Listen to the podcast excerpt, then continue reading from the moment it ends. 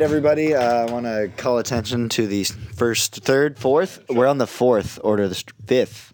This is the fifth episode. Welcome to the fifth episode, fifth meeting of the Order of the Straight Arrow. First order of business, as always, I'd like to uh, take attendance going around the table. Uh, myself, the Troop Scout leader, uh, Dustin, a k a. Lays with Beeve, reporting live. To my right, I have the historian. I'm the troop historian, uh, Denham Wall, uh, also known as Smoking Beaver. Nope, that's not me. You fucking wish. I'm going to take it today, Smoking Beaver. uh, and I'm Miles. I'm the Cubanario consultant. Uh, my name is Runs With Bins. And I'm Lucas, and I'm uh, Tip of the Spear, and I am Free Beer. You declined Free Beer today. Did you want to change your name? It's not too late. No, man. No. Um, so you can be Sans Beer. If you're going to be Smoking Beef, I'm going to have to be Lays with Dart. um, in any case, uh, we're going to have to do our straight arrow oath. I believe uh, the historian wants to take us off for this one. Uh, if you're in a scout outfit, three-finger salute, civilian clothes, hands over your heart, and repeat after me. A straight arrow always tells the truth. A straight arrow loves nature. Straight arrow and never rake his lawn with a golf club. And a straight arrow is against Bill H R fifty-seven, which would allow, allow the importation of South American propane. Can I get a round table Wima Tanya? Wima Tanya! All right, this meeting has begun. Uh, so this episode, Hank's Got the Willies, episode five, uh, I believe we should start us off with the historian telling us a little bit about uh, details, who wrote it, when it aired, et cetera, et cetera. So this episode is the fifth episode of season one. I, I suppose it was originally the fourth in the production lineup, but for whatever reason, it aired fifth. As we learned last week. And that was on February ninth, nineteen ninety-seven. It was written by Johnny Hardwick, who is also known as the voice of Dale Gribble. And, uh, yeah, he's a writer of some heavy hitter episodes, like The Man Who Shot Kane Schraderberg. I remember seeing him in that uh, the half-hour little documentary that comes with season one, The Making yeah. of King of the Hill, and man, yeah, does he ever fit uh, Dale to a T? Like, he's pretty eclectic, that guy. He does. He's good. Yeah, I, I looked up some of his stand-up because that's what he mostly does. Um, other than King of the Hill, pretty much he just does stand-up, and it's pretty good. It's pretty funny. Uh, he was at, he actually graduated from Lubbock from Texas Tech in Lubbock. Texas, yeah, no way. Yeah. That's where those big shoes come from. That's, yeah. Or in your country, Zapados. No, no. And I guess Greg Daniels like approached him to like he wasn't trying to work in T V or nothing. Greg Daniels, I guess, just knew him and thought he'd be great for the show, um, and he was right. Yeah, absolutely. Um, did you like? Is he? What's he been up to lately? Did you look just stand up? Really? Yeah, cool. He's still just doing stand. Yeah, it's, out of New York. I don't actually know, but it was directed by Monty Young. And he looks like he directed, obviously, this episode and one other heavy hitter episode, uh, The Man Who Shot Kane Schraderberg. And uh, that's the only two episodes he ever directed for King of the Hill. Cool. He did go on, he bounced around Family Guy, Cow and Chicken, um, The Oblongs. A bunch oh, I remember other, that show. Yeah. Just a weird family, all shaped differently, and it was kind of like raunchy. And it came like on after that superhero episode with all the boogers. I don't know if you remember that one, Teletoon. Uh, yeah, I, it's weird. I'll, I'll research it and get back to you guys. Anyways, um, so now that we know a little bit about who wrote it, how it was made, thank you for that, historian.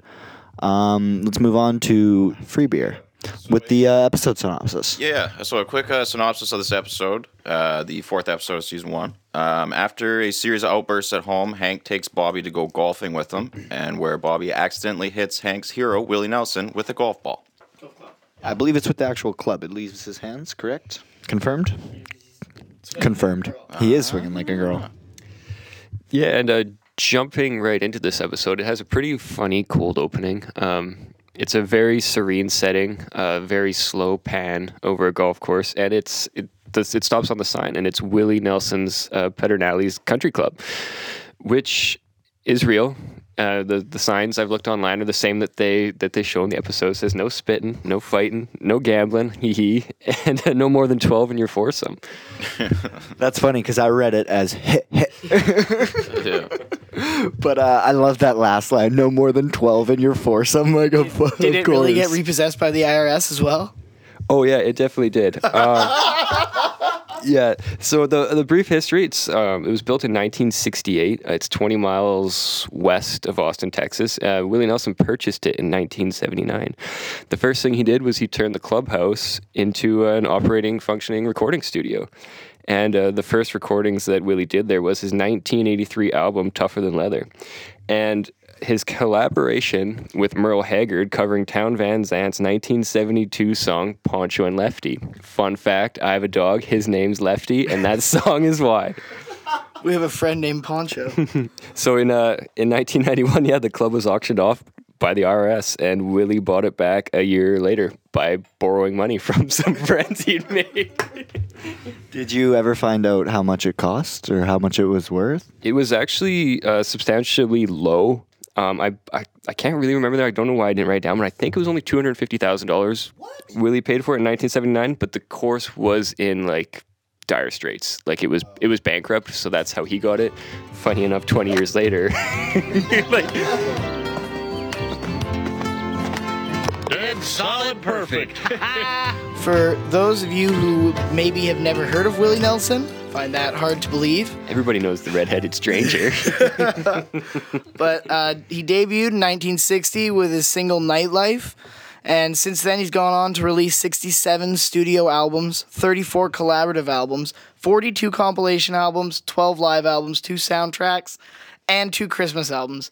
He's acted in over thirty movies, and he loves that kush.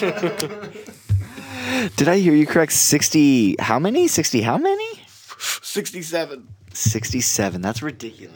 Did and you uh, by chance dig into the uh, the claim that he made to have smoked weed on top of the White House? On top of the White House? Yeah. Uh, I didn't look into that. Did you do that? I oh, know. Fuck yeah, bro.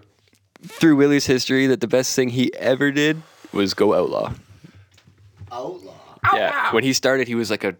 Like like a suit wearing. It like, was really oh. it was really groovy. Like I was yeah. listening to that Nightlife song, and it's like it, it's it's it's a far cry from country. It's like it's like groovy. Like it's like it's a still like kind of twangy and southerny, but it's a lot more like I don't know. It's not. It brings the funk. Yeah. Nice. But yeah. It's um, it's soulful. I'd say. Yeah. It's dancey. Yeah. One thing that I, I kind of thought was funny that uh, Hank idolizes Willie and absolutely does not reference his lifestyle at all. Like, I'm sure Hank would be so against that. Like, are you kidding? Like, anyways. Oh, yeah, he does, uh, he definitely puts the good music ahead of his, like, actual values, really what he believes in. Um, during they this, both played what position in high school football? Left halfback, I think. Which I can't, like, I, I know Hank was a football player, but can you imagine Willie Nelson running the rock? Like, no. Yeah, he'd be destroyed. Yeah, someone um, would yank on those ponytails so fast. Sorry, braids, my bad. So this uh, this cold opening, just, just to finish it off, um, it ends up being, it's Hank, he, we find out he's dreaming, that he's actually dreaming that he's playing oh, golf. No way. He's playing golf with Willie Nelson at Willie Nelson's golf course, and they're just having a great time. I think at one point, uh, Willie Nelson confesses to Hank that he always wanted to, he always, he dreamt to grow up to sell propane. You know, Hank, I've always wanted to sell propane and propane accessories like you do. I guess this dang music thing came up. Oh, what a shame. So um, before Hank is rudely interrupted, Hank and Willie um, decide for a strange reason to tee off at the exact same time. And it just happens so perfectly that their balls, both they both get a hole in one. I looked it up quickly. Um, I found the odds of two amateur golfers getting getting a hole in one on the same Never hole. Never tell me the odds. The same hole on the same day, let alone at the same time. Like, that's just not, not, a, not a thing. But any any guesses? What, what are the odds of that are? One in a million.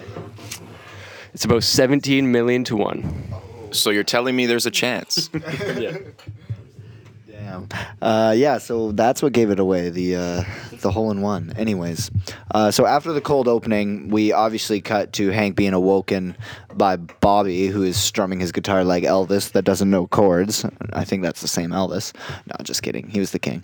Uh, then he starts scolding him uh, for uh, touching his beloved Betsy, which uh, I did some research on. And, like, no wonder Hank loves this guitar so much. What what I saw thought was interesting is he starts off describing it as a nineteen sixty-three Guild solid top.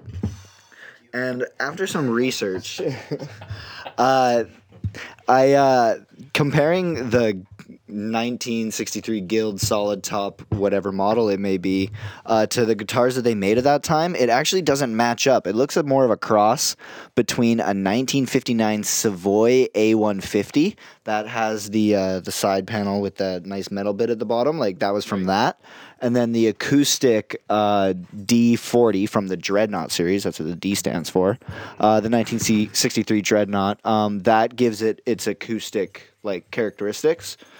And uh, anyways, fun fact about the D forty is that uh, its most notable performance was that of Richie Havens when he opened Woodstock in nineteen sixty-nine. Really? Yeah, I uh, I watched the I watched the intro to that, and he he wails on it, man. Like, the first thing he says is like, "Guitar mic up, please." Like, yeah, it's it's sweet. It's really good.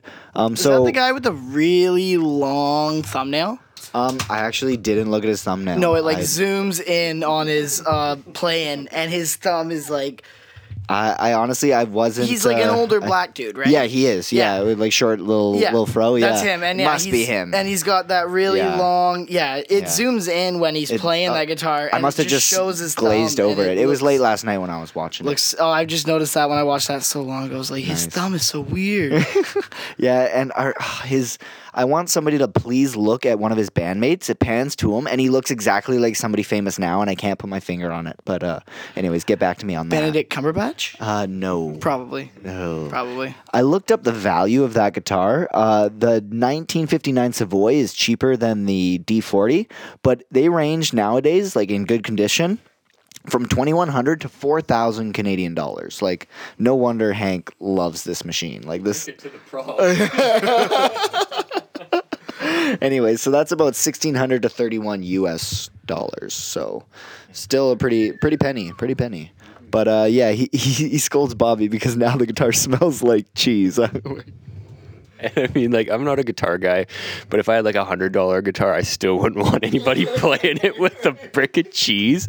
I like, just imagine that. Like, aren't strings like natural just cheese craters? Like, wouldn't the motion of that just like the whole inside of the guitar uh, be uh, like full cheese of cheese? Cutter is a big like block with a piece of metal string that goes over cheese. It's a heavier gauge, of course, but and of course Bobby is doing this to impersonate his uh, his prop comic hero, Celery Head. Broccoli Neck. Yeah, yeah. Uh, yeah, I think uh, he uh, he's the guy who puts the glue on the. Uh... Yeah. That's not a joke, son. That's a waste of good glue. So this is actually kind of a big moment in the series. Uh, it doesn't really allude to uh, to what Bobby wants to do for the rest of his life, but we find out not long that Bobby's uh, dream and goal in life is to do something with comedy, in particular prop comedy. So Celery Head being an obvious, obvious uh, Carrot Top ripoff, and then they also, for whatever reason, decide to throw Eddie Vedder in there. Bobby claims he's Eddie Cheddar. I looked it up, and like, yes, uh, Broccoli Neck makes three mil a year. Carrot Top has an annual salary of ninety million. Like. Yeah, like this was twenty seventeen statistics. Like he's still doing stuff. Like he has a net worth of seventy-five million because obviously he has to pay some people. But like, yeah, that's he, he's, he's been around and like working for a long time. Like he's been he's a big sixty. Celebrity name. He's for sixty years, years old, years, right? Yeah. yeah have, have, have you seen like what he looks like lately? He's fucking. He's huge. He's, he's ripped. ripped. Yeah, it's really, really scary because he has such a bright head of hair. Yeah. Carrot Top's terrifying. Yeah. Uh, fun fact: I looked up Willie Nelson's net worth. Did anyone else take a gander at that? Anyone have any guesses? Sixty. Sixty million. Keep in mind, he was at zero dollars in nineteen ninety-one. Actually, he was negative like a couple million, I think. I'll I'll double that. I'll go one twenty. One twenty. Lays with Beef, do you have a guess? Uh, sixty-nine thousand? sixty-nine thousand. Going low, going low. Um, it's actually... Price is right rules. Yeah, Price is Right rules. It's actually uh, twenty-five million dollars, which is... I also expected to be a lot more just because it's, it's Willie Nelson. He's a household name, but I mean... The guy clearly doesn't really know what to do with his money. Like, he was a lot more popular in ninety-one than he is now. He just keeps putting out records. Dude, he does. They just don't stop coming. That's a costly process, too. Converts every golf course he owns into a studio. I mean, yeah, come is, he, on. is he still, like, touring and shit? I feel like he's he yeah, has he, within He was years. in Vancouver last summer. Yeah. And, uh, yeah, he, another thing with his golf and country club, apparently there's all these, like, condos and, like, living spaces built on the country club property where he just literally lets what he refers to as his extended family, which is just, like, his roadies, old friends, like, guys in his band that just live on his golf course. And it's, like, no dress code. Bikinis are encouraged. Like, there's no rules. So he's started a cult. Yeah. A fun How do one. we join? I don't know. Apparently, he just lives in the front yard, according Dude, to... Dude, can you imagine the sheer amount of fucking jean overalls that are going on in that place? And one thing I... I yeah, what like, the fuck? No shit. There's a lot of braids. I also noticed, or I saw I saw online, that apparently this golf course, like, which anyone can go and go and play, like, even to this day, he apparently has, like, special gas-powered, like, high-performance golf carts. So you can just, like, fucking rip around this course, get drunk and stoned with your buddies, and as long as there's no more than twelve of you. In one foursome. I mean, if you have two foursomes, you could you could definitely get it. Yeah. Anyways, uh, Carrot Top, funny man. Uh, you know who also is funny? Robert Klein. People don't pay money to see things like that. Now, Robert Klein, that's something you pay money for. Robert Klein is not funny. Yeah, like, he's exactly the comedian that Hank Hill yes, yes. would love. Like, uh, I uh, I looked up his albums, and he's got two really popular ones. Made Born in the f- Child of the fifties? Child of the fifties, and the other one was uh, Mind Over Matter. Uh, anyways, the first one, like... I got a. I didn't listen to it. Like I'm not. I wasn't gonna spend that. I much. listened to about twenty-five minutes of his stand-up on H B O from like seventy-nine. I looked him up too. I was like, "Who's this Robert Klein guy?" And I was like, "There's all these links to all of his stand-up," and I did not feel compelled to watch a single one. And like, I like comedians and comedy. Who doesn't? But it's like that, this guy. Yeah, is, yeah that's he didn't exactly how I felt when I looked him up too. I was like, "I've never heard of this guy's name before." There's all these videos. I don't think I'm gonna take a chance on it. Yeah, I saw a link for uh, a play on George Carlin's uh, Seven Dirty Words You Can't Say on Television. He did six clean words you can say anywhere, and I, w- I was I couldn't click on it. No, I didn't want to listen to it. I didn't. I was just like, well, why would I want to watch this? His his best stuff I saw was about transmissions and beer commercials. um, one thing I just wanted to say here about um, this scene here when Bobby's getting, or sorry, Hank's getting mad at Bobby for playing his guitar, but he just refers to what his dream he was having was his Willie Nelson golf dream number, number three, three, which means there's a bunch of them. And he woke me up from my Willie Nelson golfing dream number three. And Peggy knows about these. So I think we're led to believe that Hank has probably ten just reoccurring Willie Nelson dreams. Yeah, so, and that's so all he, he definitely has about. Minimum three of them. Yeah. yeah, but definitely more. At least in one, they're opening a chicken joint together. Oh, that's fantastic. At least one. I sell propane and propane accessories, I tell you what. Shut up, Dale. So uh, right there we hear Bobby, um, after Hank has already gone back to bed, after being woken up in school, uh, by Bobby, we see Bobby outside sitting on top of uh, Hank's lawnmower, and he's he's impersonating his father. And like, it is just, I found it just so funny that he just felt the need to just say, shut up, Dale. Like, the, the only two things he hears his dad ever say is uh, is talking about propane or telling Dale to shut up. I think it's the second uh, Hank Hill impression that we uh, get to hear Bobby do. In the first episode, he does he does the impression. Yeah. I love Bobby's impression of Hank because it's, it's spot on. Yeah, so um, we see um, Bobby pretending to ride the lawnmower, and then he accidentally releases the brake, causing it to roll across the yard and crash into Hank's truck. And for whatever reason, the horn gets stuck on. Christ, Bobby, what happened to my truck? Your mower hit it.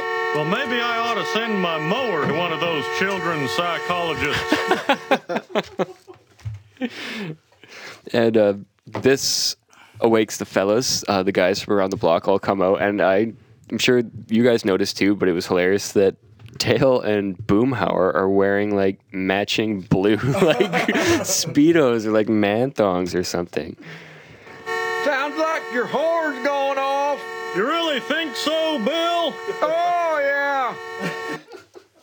And uh, while this is going on, I think our historian has something to say about what Peggy and Luann were doing. Um, basically for Peggy expressing her jealousy and anger towards Hank's love for his guitar, Betsy. Yeah, so Hank's been going off about uh, his guitar, and I just I just don't know if he's super convincing about it all. Like, I just kind of feel like they kind of uh, shoehorned the idea of him being into playing guitar kind of just because they got Willie Nelson. He never really goes on about the guitar in other episodes. No, I don't think he does. But I mean, like, I, I see what you're saying, but to the show's fairness, Betsy is a, you know, a fairly reoccurring um, part of the show for at least the first six seasons, I want to say. Is it? Yeah. It, yeah, I think I think most of it was just to tie into what we hear at the end of the episode, Hank's song that he wrote about Peggy, because we heard we heard that song a few more times, and it's kind of a, a big thing for the two of them. That's a good hit. Yeah, I love Peg-a-Leg. uh, yeah, I kind of felt that way too, because like just as a viewer, I was feeling like, okay, now like they're definitely laying on pretty thick that Hank loves this guitar. Like, like they went a li- like I mean, I think they could have gone with like the golfing angle. Because clearly Willie Nelson's a big fan of golfing. Yeah. And I mean, I guess just more stuff makes for more jokes, right? I mean, like, if, you know, like they could have kept the guitar, but they just, they really harped on it. They made us, they made him really feel like it was supposed to be special to him. Yeah, and I think, uh, I think you're you're right though. It's kind of a way to like shoehorn Peggy into the it story. It is, yeah. I was that's I mean, where I was going. Yeah, and I, I think you're definitely right about that. And I don't I don't see anything wrong with it.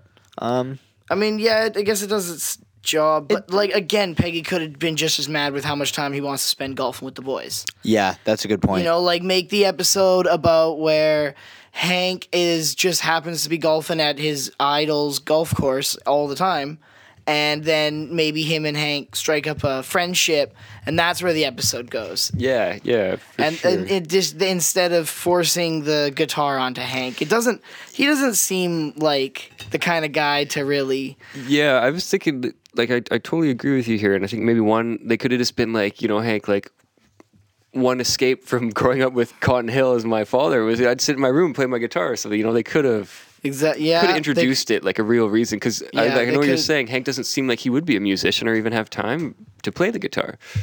Yeah, I yeah, um, and then, but also at this around this time, Luann is mentioned. She has a beauty school final is coming up, and so she basically her whole all her time is kind of taken up in this episode, just doing that, and she it doesn't have much screen time. Yeah, I think they do a pretty good job of just giving her the couple seconds that she needs to have that running C-plot. I do really like her. I yeah, I mean, we'll talk about it at the end, but I really, yeah. I really do like where her story is in this one. Yeah, I, I see what you mean because it shows improvement, and uh, we can we'll talk about it a little bit later. But the end definitely yeah, sealed the deal and like made me happy that I was you know I did pay attention. So we are still in the alley at this point, and Hank's horn is still going off. Now the whole guys are out there, and actually Dale just boots the tire. Don't even try to take credit for that. It was not done by me. It was done through me. And Dale says this just because just before he kicked the tire, he was explaining to Hank how annoyed he was that he was woke or that he was he had a, heard a loud noise while he was meditating, and that he was just an inch away from inner peace. I didn't even put that together. It was actually a nose hair. He was a nose hair away. Um, yeah, I think it's hilarious that Dale totally would be the type to meditate. Like he thinks that it, thinks that he's actually doing it, but he's just thinking about cigarettes. I just imagined him in like his like wearing his orange hat and his aviators in like a blue Speedo, like doing yoga in his creepy basement, like an ashtray and a cigarette lit for the incense. So all his pet show turtles are around in their aquariums. So the the horn finally stops, and Hank is getting super annoyed again because everything is annoying him this, mor- this morning, and he's only been awoke for not very that long.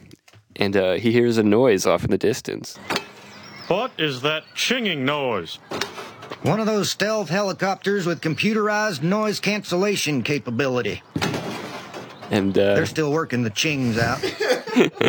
This this will lead us into uh, we're actually we're pretty lucky this week. We get a get a tip of the spear. Uh, I don't think we've had one in a couple weeks, but here, without any more ado, is our local hothead free beer. Take it away. Yo, what up? Uh, local hothead here. Pretty hot, pretty hot. Steven, steaming over some shit here. What's up, gamers? So naturally, when Dale says this shit about uh, about all dot conspiracy, dot black helicopters, it got me interested. You know, like, is this an actual website? Is this something I can go look up? So naturally, I tried to go look it up. Now, if I plug this absolute same sentence as it is into Google, it didn't yield any sort of, you know, decent results. Well, how do you know about stealth helicopters? Alt dot conspiracy dot black dot helicopters. That one? That one. So, my search on this yields some questionable intelligence, mostly Wikipedia pages in discussion as to whether this sh- so-called black helicopter conspiracy page should even exist at all, given it's riddled with typos and questionable at best. Also, some truther-type conspiracy nut videos alluding to some involvement with chemtrails. I'll stop here and give a shout-out to uh, one of our earlier episodes where I yelled at you about the Heart Project. Go listen to that. And I also found some conspiracy-themed blogs, mostly all defunct and no longer being hosted. However, searching black helicopter yielded some capital T motherfucking truth. So, black helicopters is an idea which became popular in the United States militia movement and associated political groups in the nineteen nineties as a symbol and and warning sign of an alleged conspiratorial military takeover of the United States, though it has also been associated with Men in Black. The Men in Black are not just a decent trilogy of movies, but are also a fascinating conspiratorial phenomena dating back to the first U F O sightings ever recorded and have always been one of my personal favorite conspiracy topics. And I'll likely talk more about that in the future. Anyways, black helicopters. Now, obviously, there are black-colored colored helicopters in use by the U S military. If you go watch Dope and Drugs, Incorporated on Netflix, you'll see a lot of these in use as a black uh, U H sixty helicopter used by the U S Customs and Border Control. But um, this theory speaks mainly to the military operating in the shadows over and above of governments in clandestine, off-the-grid ops. We're talking about crafts that don't show up on radar by, des- by design, that don't make noise, that maybe have cloaking abilities. There's too much to really get into, but what I will say is it's interesting to see the similarities between these crafts and the descriptions of extraterrestrial spacecraft from ab- abductees like Travis Walton. Just what did the Nazi scientists tell the Americans in Operation Paperclip? What tech did they really give us? What exactly did we learn from trying to turn a ship invisible in the Philadelphia experiment? That's all I managed to skewer onto the tip of spear today. Keep your eyes on the skies, people. Who knows what could be lurking in the clouds? Okay, thank you, free beer. Thank you, Allie, for the beer. Man, you know what else they got on the internet? Yeah, man, I'll tell you what, that dang old internet, man, you just go on there and point and click, get in there and talk about w w w dot w com, and you got them na- naked chicks on there, man. You go click, click, click, click, click, click, click, click, click. It's real easy, man. Yeah. So do more of that. So the only two guys in the in the alley that are uh, familiar with computers and the internet in nineteen ninety-seven are Dale for his conspiracy theories and Boomhauer for his naked lady. Click, click, click, click, click, click. I think uh, the Hill Hat residents are still using an old K-Pro at this time, too. I just want to thank you again, Tip of the Spear. That was fantastic. That was... I'm going to look up none of that later. No. I heard like two words. Yeah. I think he said Super Bowl. He did. He did his homework, that's for sure. So um, we see... Hank, he's he's still lecturing Bobby, but he's trying to go about it a different different way, and he's explaining to Bobby that he needs a hero or a role model. And I think at one point he mentions that he should be like a certain Canadian hero. Why can't he turn that energy into something useful? Like that boy with no legs who ran across Canada. he's, he's actually wrong on two facts there. uh, Terry Fox only lost one of his legs to cancer, and he only made it as far as Thunder Bay. I mean, I guess it's kind of exciting. This episode has a couple uh, Vancouver Island references. Yeah, and I think, you know, for us being Canadians and growing up, you know, post, you know, Terry Fox, he was so ingrained in what we did every year. And, we, you know, people all around, you still see the Terry Fox runs every year. Mm-hmm. So, I mean, maybe you can explain a little bit more about his background for people listening who aren't so familiar yeah, with like Mister I, Fox. I wondered if, like, if it's something that's so drilled in our schools in Canada, but I don't know if it's really known very much down in the States. I mean, clearly Hank knows about it. Mm-hmm. Terry Fox was born July twenty-eighth, nineteen fifty-eight, in Winnipeg, Manitoba, and moved about ten years later to Surrey and settled in Port Coquitlam. So those those are both in British Columbia. That's out by us. Actually, our local hothead, Tip of the Spear, was born in Surrey as well. That's true. That's it, true. As far as I can tell, it's a good thing Terry Fox made the move over to Poco. And yeah, so he, he played all, like he played every sport in high school. He really liked to play basketball the most. Um, he wasn't really that good, I guess, but his coach talked him into running, and he got into kinesiology, went to, I think he went to S F U. What? Um, Go Clan? I've been to S F U. It kind of looks like a prison. Everything's concrete and fenced in. Yeah, but that was the style at the time. Oh, it was cool. This was in like nineteen, like late seventies. I thought it was a cool campus, you know, the top of the mountain in Burnaby. It's all right. I didn't pay attention to the architecture. Sorry, but I just might be a nerd that but way. But yeah, so then while he was at school, he got cancer and lost his leg, and he began what he called the Marathon of Hope. On April twelfth, nineteen eighty, he was going to dip his right leg in the Atlantic Ocean uh, in Saint John's, Newfoundland, and he also took a couple water bottles, um, one for a souvenir and one to dump into the Pacific Ocean. And then he started his Marathon of Hope, and he made it to yeah to Thunder Bay, and the cancer had spread into his lungs, and he was forced to quit. Uh, he returned to British Columbia and was at a hospital in New Westminster, where he passed away from pneumonia on June twenty-eighth, nineteen eighty-one, a month before he would have been twenty-three. Wow. So he was young. Yeah, it's crazy crazy to think about. Yeah. So, before this, we actually see Peggy already suggested that Hank takes Bobby with him golfing, and Hank goes, no, we're golfing a full eighteen today, he's not going to do it. But Bobby's recent response to Hank telling him that he needs a role model or a hero. Uh, Bobby, you need to be lectured all afternoon. You just tell the tone of Hank's voice, like, he knows his work's not done, and it's not going to be done for a while. Like, yeah. They are on such different planets with with how they live their lives. It's just so funny. Definite tone of disappointment there. This leads us by the uh, I R S-closed Willie Nelson golf course. He loves golfing and playing guitar. I love golfing and playing guitar. He's had trouble with the I R S, and I must have spent six hours last April on that ten forty form. Easy my ass. They drive by the Arlen Beauty Academy, I believe, and we actually see Luann trying to take on the braiding machine, which is just a bunch of ropes hanging from the wall, and she actually ties herself into it, like elbow deep, and she's braided herself into these ropes that she's stuck there. Yeah, it felt like Dale, when he was writing this, just really, he snuck that one in super quick. It was like a thirty-second scene, not even. It just, yeah, it, it pushes along that storyline of her. Yeah. So on the way to the Arlen Public Golf Course, they make a quick pit stop at Earl's guitar shop. It, he's, again, back to the guitar. He's got to get it fixed. Yeah, to get to get Betsy repaired. And there's a pretty funny little, some dialogue here between uh, Hank and, and Earl, the guitar guy. Smells like a belly button. Yeah, my son was playing it with a piece of cheese.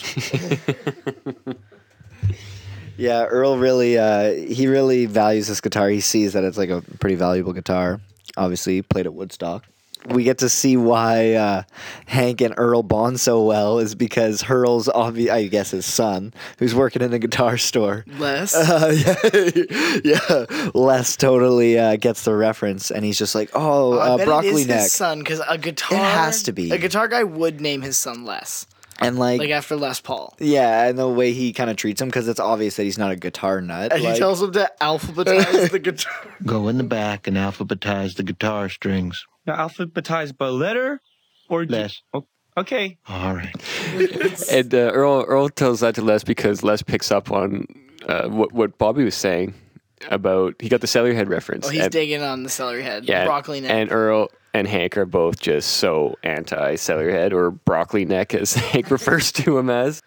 But yeah, Earl tries to buy the guitar and then feeds Hank a couple lame jokes about his, his two, wife and his guitar. Women are a lot like a guitar. They both come with strings attached.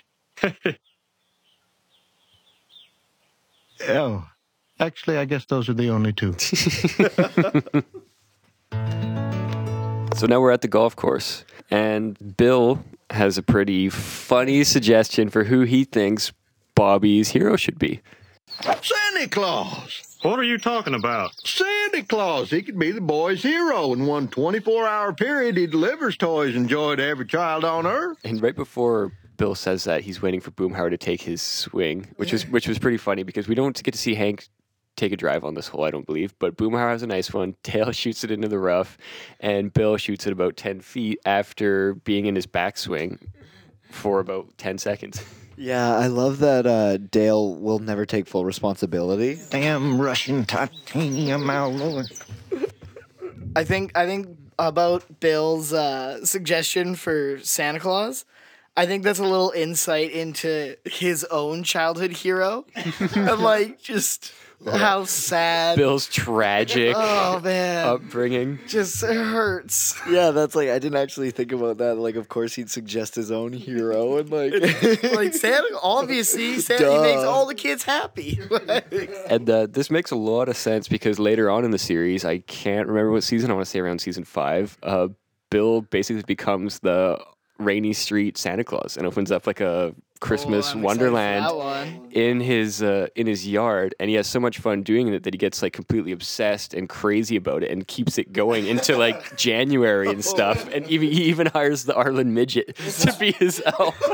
I can't wait for this episode. I could just imagine Bill, tired eyes, just bags under his eyes, oh, yeah. just dressed as Santa Claus, losing weight because he can't eat. I can I can picture it. It's good. It's it's super funny because he is the king of the neighborhood for like the two weeks leading up to Christmas, and then he at one point he actually um, washes his Santa Claus suit in hot water and it shrinks, but he keeps wearing it, so it's just like tiny and like pink on him, and he's got food stains all over it. Yeah, it's a good one. I look forward to it. Uh, yeah, but I feel bad for him when he's sitting to take his swing and he asks Boomhauer for advice. You got any tips, Boomhauer? Yeah, man, I tell you what you do, man. You just uh, keep that dang old arm straight, man. Y'all put your, your left hand still, man. Just speed it the hell up. Uh, it's always wisdom when Boomhauer speaks. And um, I, right after that is said, we see something that doesn't happen very often in King of the Hill. And Dale, Dale running out of cigarettes. Dale, Dale runs out of cigarettes. And Bobby actually asked uh, Mister Gribble who his hero is. Mister Gribble, who's your all-time hero? You are, if you get me some smoke. And uh, they're still still at this hole. This is actually quite a long scene considering, you know, it's a twenty-three minute episode. And the guys are standing around. Bill's actually attempting to tell a joke. And Bobby picks up Hank's club and actually chips the ball from like fifteen yards out right into the hole. They all cheer and uh, congratulate Bobby. And uh, I believe Hank uh, references a certain pro golfer. Son, you just might be the next Lee Trevino. Without the crazy accent. Which uh, I looked up some of Lee Trevino talking. It's not that crazy. It's not that weird. Yeah, he's no. Mexican-American. Like, I guess I watched videos of him younger and him older, and I think... Same. Yeah, when he's older, I think it's a little thicker because he just cares less. Well, he sounds... A little faster. He it sounds was a pretty, Spanish. Yeah, yeah right. And I think he was just in a more casual conversation that I heard. And I heard a twinge of Boomhauer in there when he was talking, and... Uh, Quick note from the producer. Upon editing, we felt it was necessary to include a clip of seventy-five-year-old Lee Trevino. No wonder Hank would want Bobby to idolize him. I actually am a pretty good cook. Um, uh, I love cooking.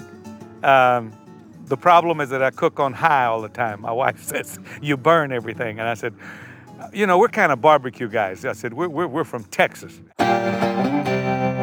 The comparison of him and Bobby is because, like, Lee Trevino was seen as, like, the comedian of, like, golf while he was around. But, uh, fun fact, he was actually hit by a bolt of lightning while golfing the nineteen seventy-five World Open. Yeah, and I think he actually has a pretty funny line about it. It says, yeah, if you were caught on a golf course during a storm and afraid of lightning, hold up a one iron. Not even God can hit a one iron. That's true. Yeah. So nope. I thought that was a really good, uh, and especially because he's he was actually born in Dallas, Texas. Like, he's a Texan, too. He would be, like, Bobby Hill would be the next Lee Trevino. He, he's a pretty relevant name drop. Yeah, it's like, it's, that's like, that's good.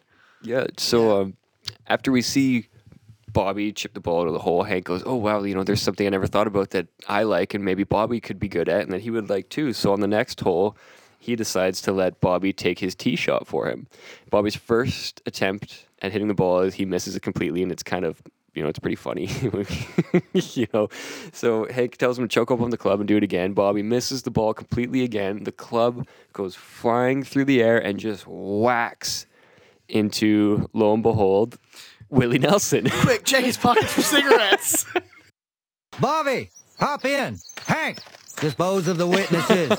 So Dale says it. This. I guess he's referring to Bill and Boomhauer. Yeah. Like, this is the second time he's tried to abandon everybody.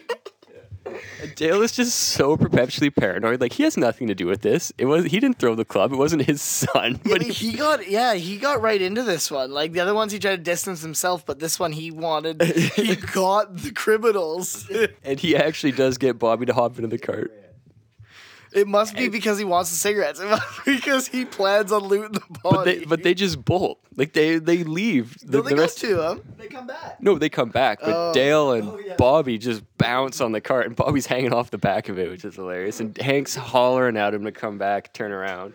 That makes me think of that one scene when it's, I think it's early on when they're golfing, when they start the cart, and then Bobby hops on, and it just slows right down. It actually looked so fun until he hopped on. So um, the next scene, um, they're all back together, and they go up to inspect, you know, this poor person got hit in the face with this golf club from like one hundred yards away. And it, yeah, lo and behold, it's Hank's hero, Willie Nelson, who is playing the Arlen public course because his course is currently owned by the I R S. Am I bleeding from the ears? No. Then I must be okay then. So Hank is just a true fanboy at this point. He has no idea what to do in meeting his hero, let alone playing golf at the same course that he plays at. I'm your biggest fan. I go to every concert I can. I've been to every Farm Aid except one. I don't much care for that Brian Adams. Uh, Brian Adams was born November fifth, nineteen fifty-nine, making him nine years old during the summer of sixty-nine. Yeah, it's a charade. It's a charade. I remember looking that up at one point. Um, so I did some digging into Farm Aid.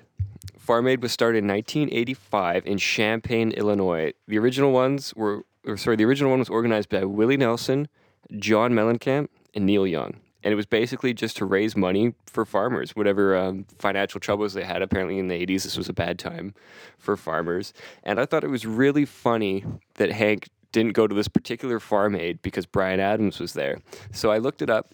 And this was the nineteen ninety-three Farm Aid, which was held in Ames, Iowa at the Jack Trice Stadium, which holds over sixty-one thousand people and is home to the Division I football team, Iowa State Cyclones. Now, the funniest part about this is that Hank did not at- attend this concert simply because of one act. And, like, your music festivals are, you're, you're not going to like everybody. Like, that's just how it goes.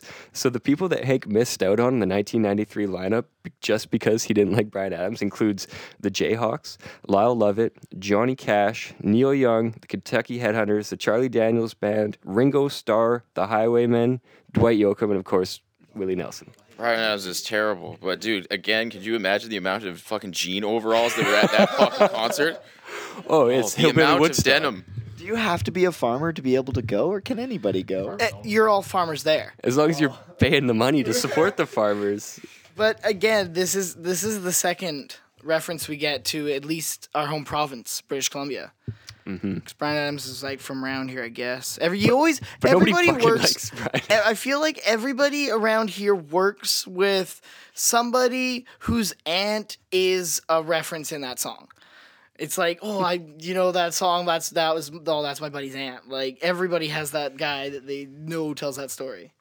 Yeah, and um, recently this summer, the local radio station for Canada's one hundred fiftieth birthday did their top one hundred fifty Canadian rock and roll songs, and I was going to go burn the station down because they picked fucking Summer sixty-nine as number one. Number one. Number one. Oh. Number, number one. Number one. What? I mean, like... That's fucked. Keep on Rocking in the Free World? Wasn't that? Like, anything by Neil Young? Anything by Neil Young? Like, like Neil Young could have been the top ten of them. Oh, yeah, absolutely. He could have been the top, like, yeah, twenty songs. The Tragic Hip alone could have been the, the top hip? forty. Um, you know, even Rush, too, could have, like, some big hits in there. Like, anyone... Maybe not number one, but Rush would be on there. They'd be in there. I'd put a lot of their songs ahead. Yeah. A Summer of sixty-nine, oh, I would, sure. Yeah, I mean, you got to give Brian Adams something, I guess, because he does... sell records, but... sixty-nine. Yeah, give him number sixty-nine.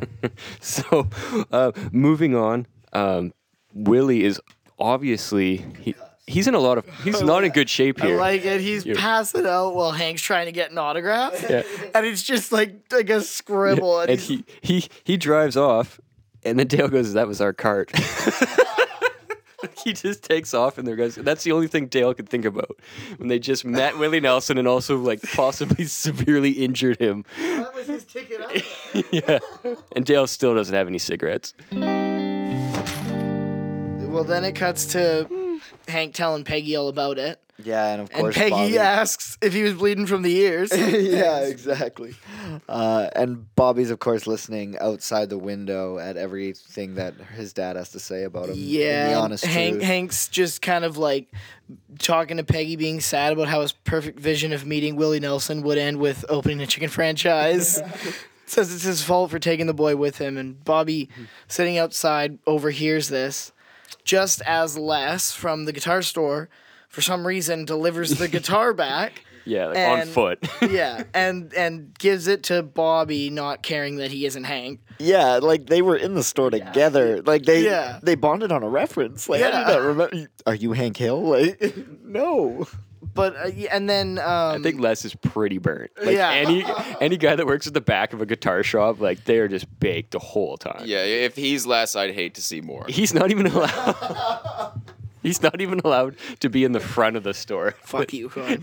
God Fuck damn you. It. Uh, tip of the spear. But, what are we gonna do with But it? Yeah, I really like this next this next bit is just really quick of Bobby like with that voiceover yeah, driving on his pedal like, like it, it made me think of like kind of like uh, some like five hundred Days of Summer kind of movie. You know what I mean? Focused. I'm gonna show them I can do better. I'm gonna make my dad proud. I'm gonna not tell Dad about that. He lands right on it. I love he his goes. Up. He goes up to Willie Nelson's mansion. It's repoed. He's got On the Road Again is his doorbell. Yeah, the door chime. Yeah. But of course, he he he finds Willie Nelson camping out front of his own property, just yeah. to sit out there playing Ben Crenshaw Turbo Golf on his Game Boy, and uh, I guess Bobby's got some tips for him. Yeah, he tells him how to get out of the sand trap in, uh, I think, the third hole. But uh, anyways, Willie's still all concussed. Hey, I know you. You're the kid that rakes my lawn. No, I'm the kid who hit you in the head. With a rake? No, with a golf club. You've been raking my yard with a golf club? I want my quarterback. Yeah. That's my favorite part of all of it. Yeah, and then Bobby phones up Hank to tell him that he's at Willie Nelson's house. And Hank says you're teasing the gorilla in the monkey house. Yeah. And like, I don't even know. Like, what does the fuck does that mean? Yes, he's saying that like him as the gorilla in the monkey house, you're teasing yeah. like the alpha male but who's what? in I assume that of... the gorilla's getting annoyed by the monkeys. And that Hank is the gorilla in a house but full of which monkeys. Which is Willie Nelson in this scenario. It's he, I think he's irrelevant to this uh, this Yeah, as far as Hank knows, Willie Nelson has gone home and is non, not thinking about Hank, and Hank's missed his chance. He's the only gorilla around. Mm-hmm. But eventually, yeah, Willie gets on the phone, and then Hank rips down there to get the get on the barbecue with Bobby and Willie hanging out, jamming with Betsy. And yeah, this is um, yeah after Bobby gets Willie to phone the house and tell Hank, yeah, this is not a joke, like, come on down, and he does. And he and Hank shows up there, and it's just a rockin' party out the front gates oh. of Willie Nelson's mansion. There's, like, Bob Dylan. And... Dude, there's Lyle Lovett, there's uh, Ann Richards is there, there's a whole bunch of people. And Well, yeah, because Hank phones up Peggy and says, bring the guitar, the, the orange woven guitar strap down. Yeah. And because he's at Hank Williams Barbecue. Mm-hmm. And Peggy's like, oh, I'm Willie sitting Nelson. here playing. What is, oh, Willie Nelson. I knew I was going to. I've been thinking. Hank Williams. I've been thinking that all week. Like, I even, like, Hank Williams, Hank Williams, because Hank and Will, yeah, Willie. It's, it's like. It's understandable. Both country singers. Mm-hmm. Anyway. So, but no, he, he, uh, and then, yeah, she says, of course, Ann Richards. And then, but as she gets up to answer the phone, she pulls away from Luann practicing braiding on her hair. And Luann just starts to bawl her eyes out on the, on the couch like, I'm never going to get this. And it's just a little, like a little, I like the cause and effect of it, that like the phone rings, so she does that, and then she gets upset, and it just kind of like shows her like frustration with this beauty course that she's been taking. Mm-hmm. Yeah, so when Hank finally arrives at the party and he sits down with with Willie Nelson, they actually start playing guitar together, and Willie Nelson compliments Hank's guitar Betsy, and he makes a reference to his guitar Trigger and he says, I think Trigger's going to get jealous. And I looked it up, and there's some amazing backstory about Willie Nelson's guitar Trigger. It's it's completely real. It's his guitar that he's been using since, I think, nineteen sixty-nine. And um, he was playing, before he was as big as he was, he was playing at a bar, I think, and some drunk guy stepped on his guitar and broke it. And so he was on the road, so he, without seeing this guitar, he made a couple phone calls, and he said, yeah, sure, I'll buy this one. He bought it for seven hundred fifty bucks, and he... Basically, what he says is this guitar defined his career. Um, he says, Wait, what kind of guitar was it? I didn't actually write down the name. I know it's made of Brazilian rosewood. Like, it's a special, like, classical guitar. It, made, it has nylon strings to it. It has, like, a very unique sound. Nylon, those are, like, that's like a Spanish guitar. Yeah, yeah, I think so. And um, Willie's been quoted as saying, if, if Trigger goes, I'll quit. So when in ninety-one, when the I R S was taking, repossessing all of Willie Nelson's assets, he got one of his daughters, I think it was Lana, to sneak into his country club and take Trigger and take it all the way to Hawaii, where Willie Nelson was camped out because he was afraid that it was going to get taken and sold. Now, this guitar's got a huge history to it. It has over one hundred autographs on it for Willie's people he's collaborated with, musicians, friends, but not even that, just like there's football coaches that have signed it. And what they do, which is unique, is they don't actually sign it with a pen. They carve into it and they chisel their initials into it. And the one thing that I read, which was really cool, is that this guitar, I guess it's a really soft wood. It's supposed to be played with just your fingers, but Willie's been using a pick. So over time, below the strings, this big hole has developed. And it's actually animated into the show. If you look closely when Willie's playing it, you can see this like large hole underneath where his fingers are. And the name Trigger comes from Roy Rogers' horse named Trigger. And there's a quote here. Um, it's It's kind of long. I couldn't even write it down, but I've got it here. It's from Willie's book he wrote, The Tao of Willie, A Guide to Happiness in Your Heart. Nelson described the influence of the guitar in his style. He goes, one of the secrets to my sound is almost beyond explanation. My battered old Martin guitar Trigger has the greatest tone I've ever heard from a guitar. If I picked up the finest guitar made this year and tried to play my solos exactly the way you heard them on the radio or even at my last night's show, I'd always be a copy of myself and we'd all end up bored. But if I play an instrument that is now a part of me and do it according to the way that it feels right for me, I'll always be an original. Well said. Um, just to answer your question, historian, it was a Martin M twenty. Those are those are nice guitars. Yeah, it sells for about like sixty-nine thousand dollars. Very nice guitars. sixty-nine hundred dollars, my bad. Well, like, I mean, nice. the, sixty-nine thousand people, some people pay for that. Pay that for a guitar. I mean, for his good, like that one, like Trigger, more than that, I'd more say. Than that, yeah. yeah. That's what he was so worried about, was that it would just be simply auctioned off. I tell you what, man, you did that dang old Mister Tambourine Man, talk about did come play songs for me, you know, then you get you take change name Zimmerman, y'all born again. Boomhauer just knows everything about everything, eh? Like he's like just like pop culture particularly. Seems the only relevant guy in the in the alley. I think you made that point where that he does probably hang out with the younger girls, and he has to. Oh yeah. Keep keep he he gets that stuff. Yeah. Well, not that Bob Dylan was ever like. Well, whole bunch of kids coming around, you know, like Mad Dog, and Denim, Going Platinum. Who knows? Accounting firms and that dang old Boomhauer. Accounting firms. Oh man, just this is too funny. It just shows how cool Boomhauer is, because he, he's at a party with all these celebrities, and then fucking, and then Dale and Bill decide to hang by the keg. Uh, ma'am, you're gonna want to angle that glass.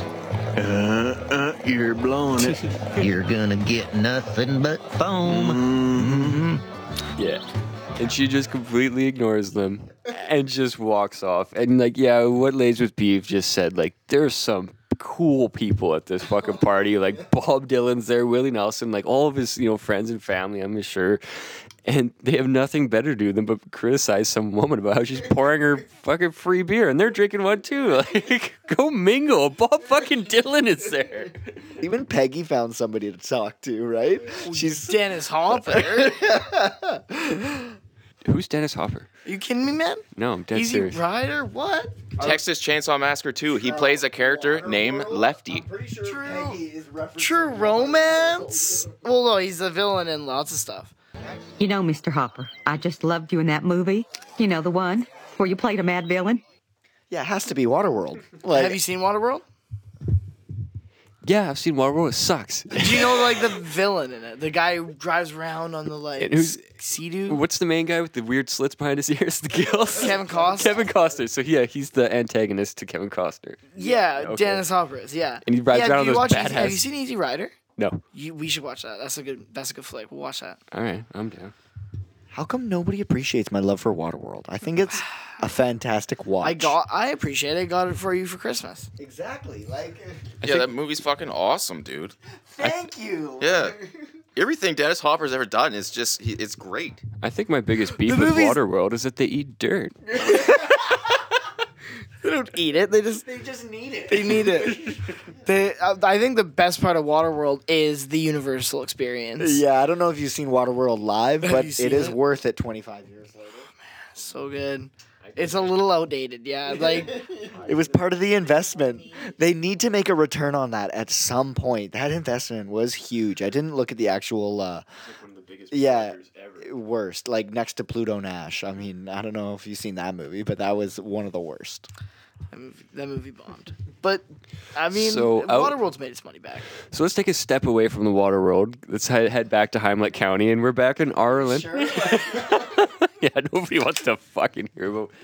Anyway, we're back at Willie Nelson's, I guess, like front gate driveway party. I mean, they're definitely not in on the grounds, but they're still partying. I think Willie Nelson kind of can do whatever the fuck he wants in Ireland, and um, basically except settle with the I R S. Yeah, I R S is still gonna bust you. But we see Hank and Willie sitting on the couch, and actually, I think it's Hank and Bobby at this point when Hank decides to play a song that he wrote himself about Peggy. Um, I think just before that, uh, Hank is talking to Willie about his son, about Bobby. And then uh, he goes to see Bobby afterwards, and then the song gets played. But uh, Hank's basically telling Willie about how his son's a screw-up and how he he chipped his bridge, he swung his uh, club in dog do, he knocked out his hero, but then... And he uh, crashed the mower. Yeah, exactly. So uh, Willie actually has a pretty insightful uh, advice. Well, now, hold on there, Hank. You think about it. Bobby wants to play your guitar, ride your mower, and swing your golf club. I believe that kid does have a hero, and his name is Hank Hall. Uh, Hill. Uh, yeah, right. It'd be like, but like, it, you know, Willie Nelson's really banged up. It's okay for him to get one letter wrong in Hank's name, but I would just like to say Willie Nelson, he did a fantastic job voicing himself as, you know, the character of himself. In a fictional setting, he did really good, and it was a really fitting first, like, real, you know, celebrity cameo to have in a series. I think it it, it worked well. I didn't really think about that, like the amount that it actually must have cost him, because I mean he's in debt, right? So he he needs that flow. So I'm sure he cost a pretty penny. I didn't even really think that about like an upcoming show, because like I always think of King of the Hill as like a pretty like standard like show because. I'd known it after it was established. At this point, it's still making a name for itself. That makes sense. And, like, you know, the original animated series, especially from this time, to do celebrity voices and cameos was The Simpsons, but I don't think they even got into that until maybe around season three. But here we are, season or episode five of season one, and King of the Hill's already pulling these big names out of the drawer. Maybe that's, you know, Mike Judge's uh, influence that he's already got from his, his past endeavors. Yeah, that could be, because it seems like that's a pretty decent get. Like, Willie Nelson would have been maybe not necessarily a household name then, but what do you think? I mean, how many albums? sixty-nine, sixty-four, sixty-seven A uh, lot. Yeah. But, yeah, Greg Daniels also. I mean, yeah, from The Simpsons. Clout. Like, yeah, there's there's, there's, there's clout. clout in the room. There's clout. But the one thing that they have... Um, that's slightly different from The Simpsons is that they have their characters are like they're really authentic and relative to the show. You know, w- Willie Nelson being a Texan, the same with Lee Trevino, mentioning him. Like they k- keep it worldwide, but also very localized at the same time, and it, it, it goes real good. I was also going to mention the the position they played in in football. They because Hank mentions it, but I forget what it is. Le- left left halfback. They're left. Running backs. Okay, but because. Uh, I wonder if that influenced the rest. Because I just, do they mention his position before this episode? Not before this episode, but it's a huge plot line throughout the, throughout the, the series. series. Absolutely. Yeah. So I think that's kind of that. I feel like because that's because because Willie Nelson actually played that. Did he? Oh, yeah. My God, he's got to be like one hundred forty pounds soaking wet. Yeah. Although, like, did you ever seen, did you ever seen photos of him back when he was like twenty? Like, no. I'm talking, this is like, I think it was like high I mean, school and college, maybe college. I have, but he's usually wearing like a denim suit. Like, I, I don't get a real uh, could, grip of his look, physique. Could look, I bet like he was he fast. I bet he was yeah. probably uh, he looked you know, like he could take op- a past option. He's taken a few beatings, it looked like, you know. He's. And remember, it's high school. I mean, everybody's yeah. relatively I think he small. played in college, too. Oh, snap. I think he played a bit. Like, I think he played for a while. But the high school football players from Texas, a little different yeah. from the scrubs you were rolling yeah. over. So, but, yeah. yeah, so I thought, so I think that's, I think that's cool that, like, Willie Nelson actually influenced the show for the rest of it. Mm-hmm. Yeah, absolutely. I never even thought about that. That's cool. Yeah, I think now uh, after Willie's words of wisdom, uh, this is when he actually goes over to Bobby, and then uh, he's playing like he's talking about the guitar. But uh, there's this one line that Bobby has that I think is my favorite in the episode. I just want to uh, thank you for helping me meet my hero and having him sign my guitar. I helped him put ointment in his eye. Just another example of Hank Hill awkwardly talking to his son in an emotional way, because uh, I remember there's that episode where he tells him that he loves him, yeah, and it, it, it, it's it, it is the same. He approached him in the exact same way. I noticed, and I and I, I, I like that. Like, I thought that was funny too. This this is the second episode in a row that he's had to like make amends. So wasn't the other one uh, Boomhauer? I guess yeah. That's kind of like a trend. Hank just making amends with everybody. Um, but uh, yeah. Anyways, so. Peggy's done talking to Dennis Hopper, and she's furious and coming over to Hank. Uh, Hank shows Bobby Peg-a-Leg. I, I believe that's the title of the song. I think so. I just wanted to quickly put in, I like that um, Dennis Hopper was like trying to seduce Peggy and drive to Mexico with her, and that she he said that he I think he offered to fight. Or no, he goes, yeah. hey, Hank's not treating you right. And he goes, oh, Dennis, he'd flatten you out like you a me, bug. You want me to kick his ass? Yeah. Here's Peg-a-Leg. Yeah.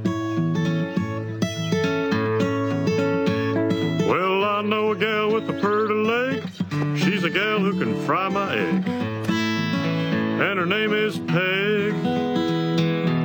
E. Well, Peggy, Peg, Peggy, Peg.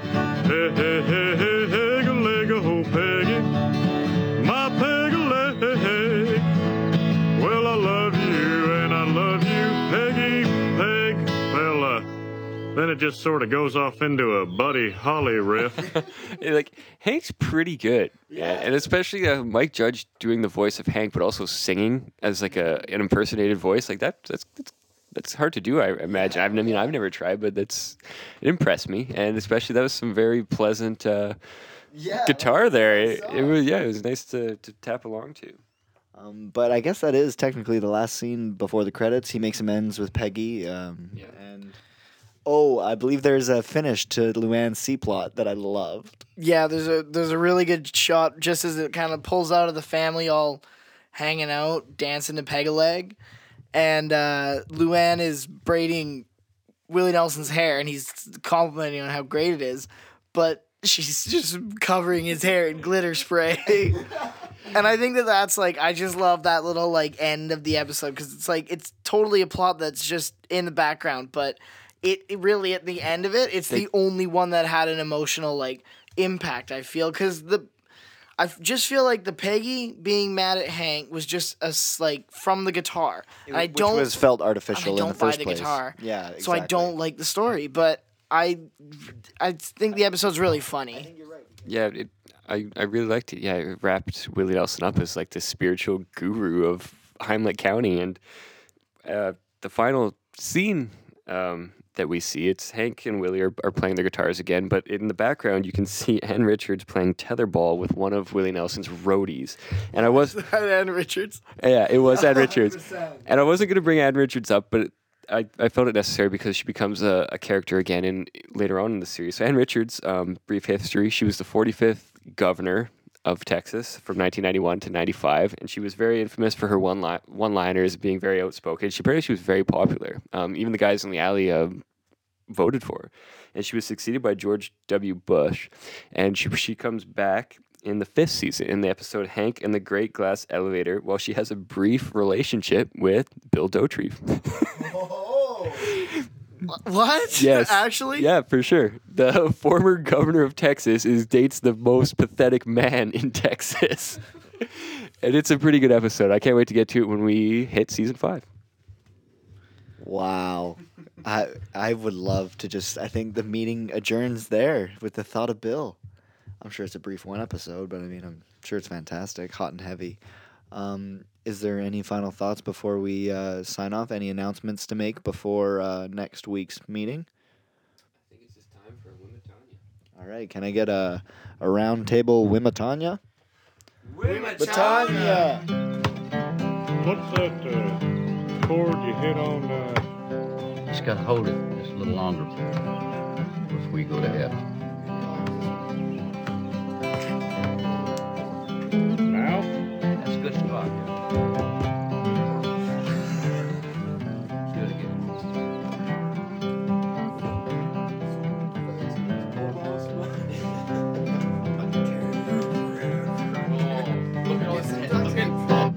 Want to hear more? Order the Straight Arrow? Join the conversation on Twitter. At Utsakothpod, or follow us on Instagram. At Utsakothpod, or look for us on Facebook at Order of the Straight Arrow, a King of the Hill podcast. Catch new episodes every Sunday night. Please share this podcast with your friends and feel free to contact us by email at utsakothpod at gmail dot com.